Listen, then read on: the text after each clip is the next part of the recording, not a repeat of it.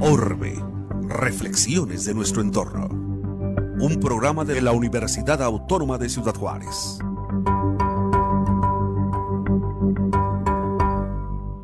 ¿Qué tal amigos? ¿Cómo están? Esto es Orbe, reflexiones sobre nuestro entorno. Yo soy Adrián Vázquez, coordinador del Centro de Ciencias Atmosféricas y Tecnologías Verdes en el Instituto de Ingeniería y Tecnología en la Universidad Autónoma de Ciudad Juárez. Y le damos la más cordial bienvenida a este su programa Orbe. En el día de hoy vamos a platicar sobre un tema que, eh, pues, que, en muchas ocasiones hemos, hemos tocado en nuestros programas eh, en relación a la disponibilidad del agua. Pero ahora vamos a ir un poquito más al fondo. Mire, en, en el ámbito de las ciencias naturales, eh, los fenómenos atmosféricos o, tres áreas que estudian los fenómenos atmosféricos, pues es la meteorología, la hidrología, la climatología. Y estas áreas que, que, nos ayudan a entender lo que está pasando en nuestra atmósfera son las que de alguna manera nos ayudan a poder diseñar herramientas para poder predecir y para poder eh, pues eh, prepararnos hacia el futuro. Eh, el día de el día en este en este momento miles y no millones de estaciones meteorológicas, satélites, boyas, barcos, aviones, una multitud interminable de fuentes de información están siendo acopiados, están siendo guardados en grandes supercomputadoras alrededor del mundo. Y estos datos al final tienen el, único propósito de entender mejor cómo van cambiando, cómo se va desenvolviendo la, pues eh, ahora sí que el comportamiento de la atmósfera en cuanto a diferentes parámetros. Hemos oído mucho y aquí hemos platicado también bastante sobre el tema del, calentamiento global y del cambio climático antropogénico, pero eh, muchas de estas eh, reacciones de la atmósfera, eh, en realidad, pues necesitamos mucha ciencia, muchos datos para poder, para poder inferir y para poder llegar a conclusiones que nos permitan informar sobre qué es lo que está pasando en nuestra atmósfera. Y lo más importante, cuál es la tendencia, hacia dónde vamos, cómo nos vamos moviendo. El día de hoy le pedí a uno de nuestros estudiantes eh, avanzados en, la maestría de, eh, de, la maestría de estudios y, gestión ambiental, el MEGA, en el Instituto de Ingeniería, a Omar Alejandro López Mireles, eh, que nos acompañara para platicar de este tema y de lo que él está haciendo como investigador eh, justamente aquí en la universidad. Omar, buenos días, ¿cómo estás? Muy bien, muchas gracias, doctor. Buen día. Este sí, este, pues mi tema es, es de importancia porque es sobre la variabilidad espacial y temporal de la composición isotópica de la precipitación del monzón mexicano en tres ciudades que, que estas tres ciudades imparten o están asociadas a, un mismo sistema, que es el monzón mexicano, que es Ciudad de Obregón, Ciudad Juárez y Albuquerque. Ahora vamos a desmenuzarlo. ¿Qué es esto de la composición? Primero, ¿qué es el monzón? El, monzón, doctor, bueno, es, unas lluvias pronunciadas. Es, bueno, es un, es el monzón, tiene dos, dos nombres, el monzón de América del Norte o el monzón mexicano. Eh, es un aumento, corresponde a un aumento pronunciado en las precipitaciones desde un punto extremadamente seco a uno lluvioso. En, en, su peculiar distribución de esta zona árida y semiárida está relacionada con un repentino cambio, como les decía, y un ajuste de circulación de la troposfera media. Entonces, por eso es importante este, esta, esta investigación. para ponerlo en términos eh, bastante, bastante más llanos y claros, eh, yo estarías de acuerdo en que, en que la mayor parte de la lluvia que recibimos en Ciudad Juárez está relacionada con el monzón. Sí, está relacionada, está muy relacionada porque eh, como les mencionaba, tiene, no, no tenemos una sola ah, temporada de lluvias en esta área. Entonces, esa, esa temporada de lluvias pues, pertenece al monzón mexicano. Entonces, tenemos, es de suma importancia pues, para la recarga de acuíferos o para el sistema hidrológico de la, de la región. Sí, pues todo el agua de lluvia es realmente al final la fuente de, pues la fuente de, de humedad para nuestra región, ¿verdad? Y eh, desde luego, pues esto está muy asociado también a la productividad del campo, a la ah, modulación de las temperaturas, ¿verdad? También en, en, nuestra región. Pero también tiene un aspecto negro y oscuro, ¿no? El monzón, en términos de que también es eh, el momento del año en el cual estamos más vulnerables a inundaciones, ¿no? Y a lluvias repentinas, ¿verdad? Escorrimientos y, y, lluvias repentinas. Lluvias torrenciales, sí. ¿Cuándo, ¿Cuándo, más o menos, entre qué fechas se, presenta el monzón en, en, nuestra región? Lo más en fuerte. Nuestra, en nuestra región se presenta desde a mediados de junio, julio, bueno, a mediados de julio, a, principios de, perdón, a mediados de junio, a principios de julio, y se extiende hasta mediados de septiembre. Sí, y, esto, amigos, desde luego, pues es algo que todas las autoridades que se encargan de la protección civil y desde luego para la comunidad científica, pues es muy importante saber cómo se va a comportar este monzón, ¿verdad? hoy en día, Omar, eh, ¿crees que existen las herramientas para poder saber cómo viene el monzón de este año o el de los próximos años? ¿Cuál es la tendencia del monzón? La verdad es que no se sabe a ciencia cierta de cuál es la tendencia de este, de, esta, de este patrón climático.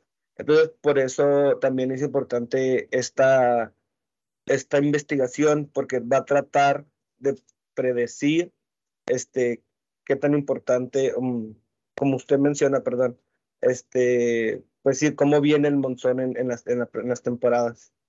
y, esto, desde luego, pues lo tenemos que correlacionar mediante datos. Entonces, una, una cuestión, amigos, muy importante aquí es qué capacidad tenemos para recoger muestras de lluvia. Pues parece algo muy simple, ¿verdad? Pero en realidad es un proceso que se debe llevar a cabo con mucho cuidado, ¿verdad? Ustedes eh, están recolectando muestras de lluvia cada vez que cae una tormenta, ¿verdad? Sí, cada, día que llueve se recolectan muestras de lluvia en las tres ciudades. Bueno, puede que llueva aquí, puede que llueva en otras, en Albuquerque o Nuevo México, en, pero se recolecta cada día que llueve. O sea, cada evento. Y, y este, y luego esas muestras de lluvia ustedes analizan. déjame comentarle a nuestro público que todos sabemos, eh, pues bueno, una, una de las eh, enseñanzas más simples de la química que estudiamos en la escuela, pues es que el agua es un átomo, dos átomos de hidrógeno y un átomo de oxígeno. Y eso es el agua pura, vamos a decir. Eh, eh, sin embargo, cuando ustedes a nivel atómico revisan el, el tipo de hidrógenos y el tipo de oxígenos, pueden encontrar que hay algunas diferencias. Hay hidrógenos que son un poco más pesados que otros. Esto se les conoce como deuterio y, son, son, se les conoce también como un isótopo del hidrógeno, ¿verdad?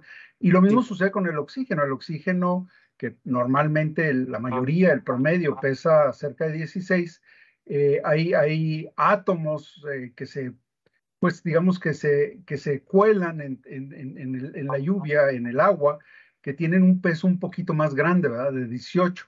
¿Y, esto qué nos dice, Omar? ¿Por, qué queremos estudiar estas, pues digamos, estas rarezas, ¿no? De, eh, en, qué nos ayuda el conocer por qué un átomo más pesado que otro tiene relevancia para nuestra vida? Pues eh, es, una, es una muy buena pregunta, doctor. Este, la, los isótopos, el agua como que digamos más pesada, así digamos, eh, tiende más a la, a la, precipitación. Entonces, por eso, ah, pues estos estudios son novedosos en aplicaciones pues como ecológicas, a la climática, a la reconstrucción del paleoclima. Entonces, es por eso importante, ah, pues sí, es los isótopos y tienen cada área, origen marítimo, perdón, tienen su, su concentración de isótopos establecida. Entonces, es por eso que podemos rastrear estos, estos concentraciones de isótopos en la región y ver de dónde... es como si el agua tuviera huella digital. Sí, tiene una huella digital única. Tiene, digamos que del Golfo, digamos que del Pacífico. Entonces, cada una de estas, uh, diferente, de, pues, agua, este, viene de, que cae aquí, que en Ciudad Juárez o en el monzón mexicano, pues viene de diferentes fuentes. Entonces, eh, la discusión es esa, de, que, de dónde viene, porque se, se, pensaba que solo venía del Pacífico, que la mayor aportación era el Pacífico.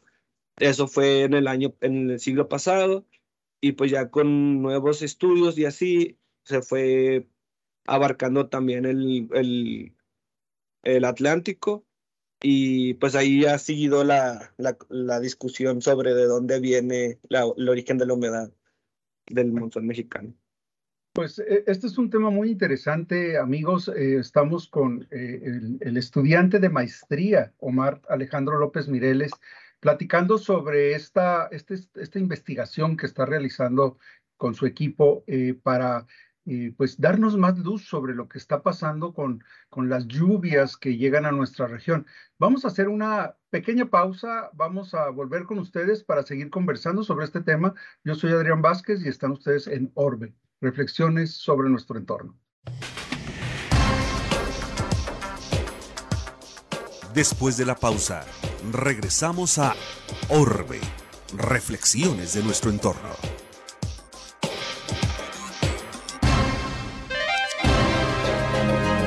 Orbe, reflexiones de nuestro entorno. Continuamos.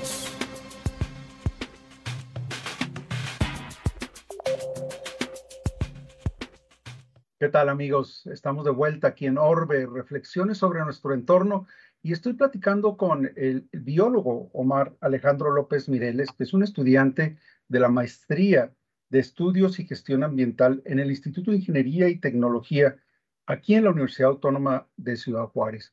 Y bueno, Omar, estamos platicando sobre esta cuestión tan importante que están ustedes realizando, que es el estudio de la huella isotópica, es decir, eh, la, marca distintiva de, del agua de lluvia o del agua que se evapora y que finalmente viene a caer en nuestra región como agua de lluvia, y cómo esta agua de lluvia pues eh, eh, nos va a permitir estudiar un poco sobre el origen de, de las precipitaciones, ¿verdad? O sea, se habla de que eh, pues que el agua que llega a Ciudad Juárez puede ser del Golfo de México, puede ser del Mar de Cortés, o también puede ser de la evapotranspiración. ¿Qué nos puedes platicar un poquito sobre esto, este fenómeno de la evapotranspiración que se da en la sierra de Chihuahua y que pues, produce suficiente humedad como para que nos llueva?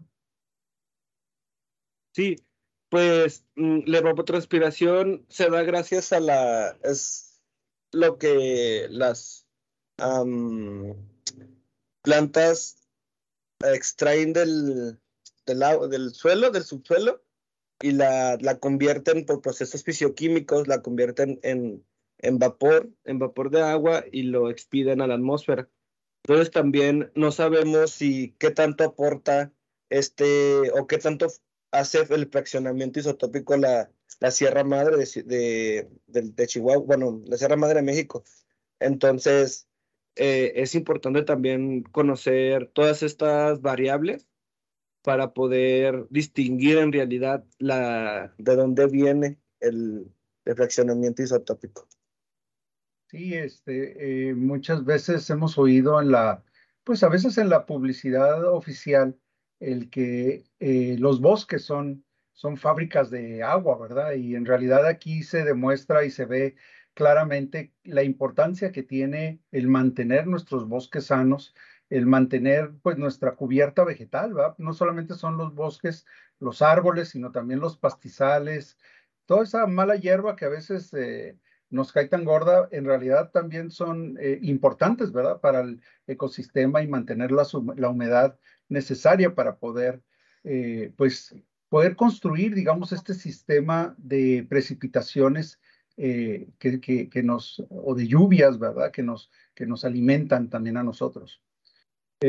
oye, Omar, tú iniciaste tu carrera como biólogo, tú eres egresado de la Escuela de Biología y luego empezaste a trabajar en estos temas climatológicos. ¿Qué, les comentarías a los jóvenes? ¿Qué lecciones has aprendido, digamos, de este proceso que les pudiera servir a, los jóvenes que están empezando su carrera o que están pensando en entrar a la universidad? Pues yo puedo decir que es, es importante porque vamos a tener una crisis, una crisis muy fuerte sobre estos, estos temas, sobre la biodiversidad, sobre la, la, el clima. La... Entonces tenemos que conocer muy bien estos, estos patrones o estos, estos tipos de temas para poder afrontar o, digamos así, sobrevivir a, a lo que se nos, se nos viene encima. Entonces, yo pienso que son trabajos a futuro y eh, es, es ir haciendo, pues sí, o sea, ahorita estamos estudiando, estamos preparándonos, pues para que en algún momento la toma de decisiones, pues ya sea de nosotros, de, nuestra generación, y ya podamos estar informados para tomar mejores decisiones. Como les hemos comentado muchas veces aquí en el programa, ¿verdad? Necesitamos talento, talento nuevo, ¿verdad? O sea, necesitamos las nuevas generaciones que de alguna manera se incorporen a resolver muchos de los graves problemas ambientales que se han ido, pues digamos, eh, que se presentan pues como nuestros retos del futuro. Y desde luego la preparación pues, es, muy importante. Eh, y, aquí el tema es, ¿qué, ¿qué, ves tú en tu futuro? O sea, a partir de profesionalmente hablando, o sea, ¿qué, qué sigue después de la maestría? Pues la verdad, doctor, eh, quiero estudiar, pues continuar con mi mismo tema porque em, el tema me apasiona, me, me llamó mucho la atención este tema. Eh, no esperaba yo encontrarme con este tipo de tema, pero pues yo me interesó mucho y pues ya vi el gran potencial que tiene. Entonces quisiera yo continuar con el doctorado, eh, sí, continuar con el, con el doctorado y pues estos temas son muy importantes para, para Estados Unidos, para los americanos. Entonces, ellos, eh, tengo un coasesor que se llama Ricardo Sánchez Murillo, eh, está en la Universidad de Texas, en, en Arlington, y eh, él me, me dijo o me propuso de que si yo quería continuar con este tema, pues él con mucho gusto me recibiría allá. Entonces, entonces es importante para mí, pues también conocer otras culturas, otra forma de educación, otra, pues para traérmela a México, no, no, pues para acá, implementarlo acá, entonces, entonces también eh, para esto es importante continuar con mi, con mi proceso académico y pues quisiera yo ser un investigador, quisiera ser un investigador, así trabajar, dar soluciones a, soluciones a, la, a, los, a los problemas que tenemos en la actualidad. Pues ese es un, ese es un gran plan, sobre todo en México hoy necesitamos de este tipo de talentos y de capacidades, pues para poder enfrentar, como decía, estos, estos retos mayores que, que, se encuentran en el planeta. Miren amigos, actualmente eh, em, se han realizado multitud de estudios sobre, eh, sobre el agua, sobre el agua subterránea, sobre el agua que pasa por los ríos, y, la verdad es que todos los, mm, todos los estudios concluyen en que nos encontramos en una condición de muy alta vulnerabilidad, porque las tendencias muestran que se nos agotan los mantos freáticos, eh, perdón, se nos agotan los acuíferos, se nos agotan las fuentes de ríos, de lagos, y bueno, a veces tenemos años muy buenos, ¿verdad? Donde donde, donde se vuelven a llenar las presas y se vuelven a llenar, pero la, la recurrencia de este fenómeno hace que tengamos que pensar cómo adaptarnos mejor al nuevo ritmo de la naturaleza. Eh, ¿Se va a seguir habiendo lluvias? Pues sí, sí, seguramente va a seguir habiendo lluvias. Eh, quizá eh, vamos a tener periodos más largos de sequías y quizás vamos a tener episodios donde, donde de un, en un año, por ejemplo, vamos a tener lluvias extraordinarias, ¿verdad? Y, y, muchas veces esto desconcierta a la comunidad porque dice, bueno, pues no que estamos eh, en el cambio climático, nos estamos yendo hacia la sequía. En realidad, estos ciclos continúan, pero a un ritmo diferente. Y creo que esto que está haciendo Omar eh, con, sus investigaciones, pues es una clave muy importante para poder entender cómo está palpitando el pulso de la naturaleza en relación a estos fenómenos de lluvia, sequía, lluvia extrema, sequía, y que, cada vez vemos con mayor, con mayor este, frecuencia y que desde luego necesitamos invertir y tomar decisiones de políticas públicas de cómo, cómo adaptarnos mejor, ¿no crees, Omar? Sí, pues eh, sí, pues para ser más resilientes a, este, a este tipo de cosas porque sabemos que en México, bueno, en la zona en donde afecta el NAMS es muy importante porque son lluvias torrenciales de una sola temporada. Entonces, por eso es importante también pues para saber el ciclo hidrológico de si esta, este, día, esta, este año va a llover más o va a llover menos, va a haber sequía, no va a haber sequía, qué tanto va a influir en, los, en la recarga de los acuíferos, el, el, el monzón mexicano, o sea, todo esto, cuánta, cuánta agua extraemos, cuánta agua se recarga, es, todo esto es muy importante pues para nuestra supervivencia, ¿no? Porque, o sea, nos preocupamos, no sé, por otras cosas, cuando en verdad los suministros o, nuestros, o como si por el, agua, pues es, un, es una gran crisis que, que, tenemos, y no nomás aquí, sino en, en muchas regiones de, del planeta. Fíjense amigos, eh, hoy en día se considera que la viabilidad, la posibilidad que tiene una comunidad de trascender hacia el futuro, pues se basa en la, eh, en la disponibilidad que tienen de ciertos recursos como el agua. Y el agua es fundamental. Lo que decide si Ciudad Juárez, El Paso y regiones circunvecinas tienen futuro, pues está dependiendo muchísimo de la disponibilidad que tengamos del agua. No de cuántas maquilas se vienen a instalar, sino de cuánta capacidad tenemos para garantizar que los ciudadanos tengamos agua suficiente y de buena calidad.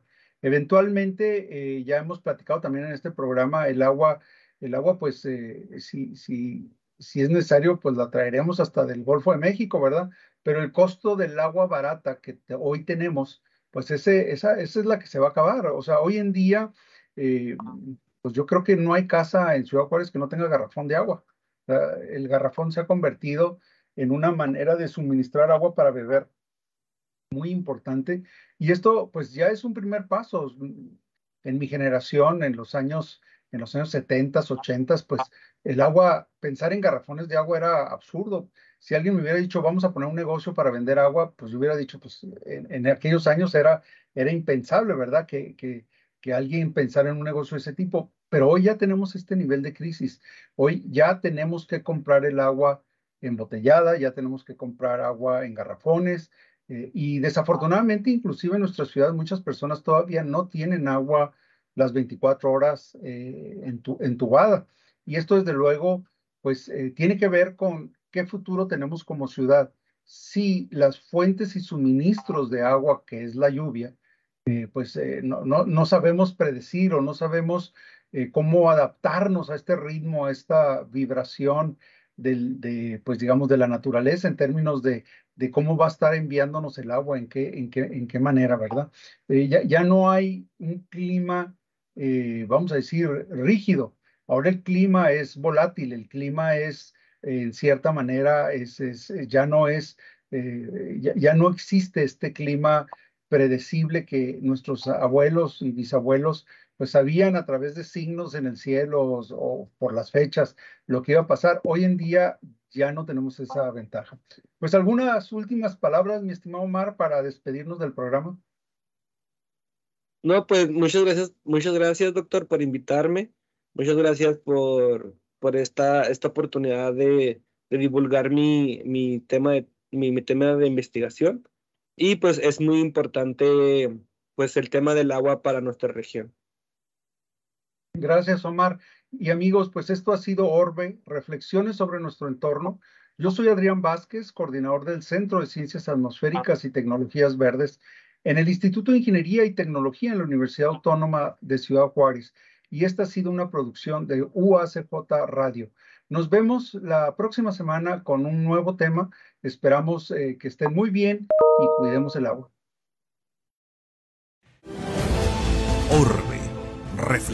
De nuestro entorno. Esta fue una producción de la Dirección General de Comunicación Universitaria de la Universidad Autónoma de Ciudad Juárez.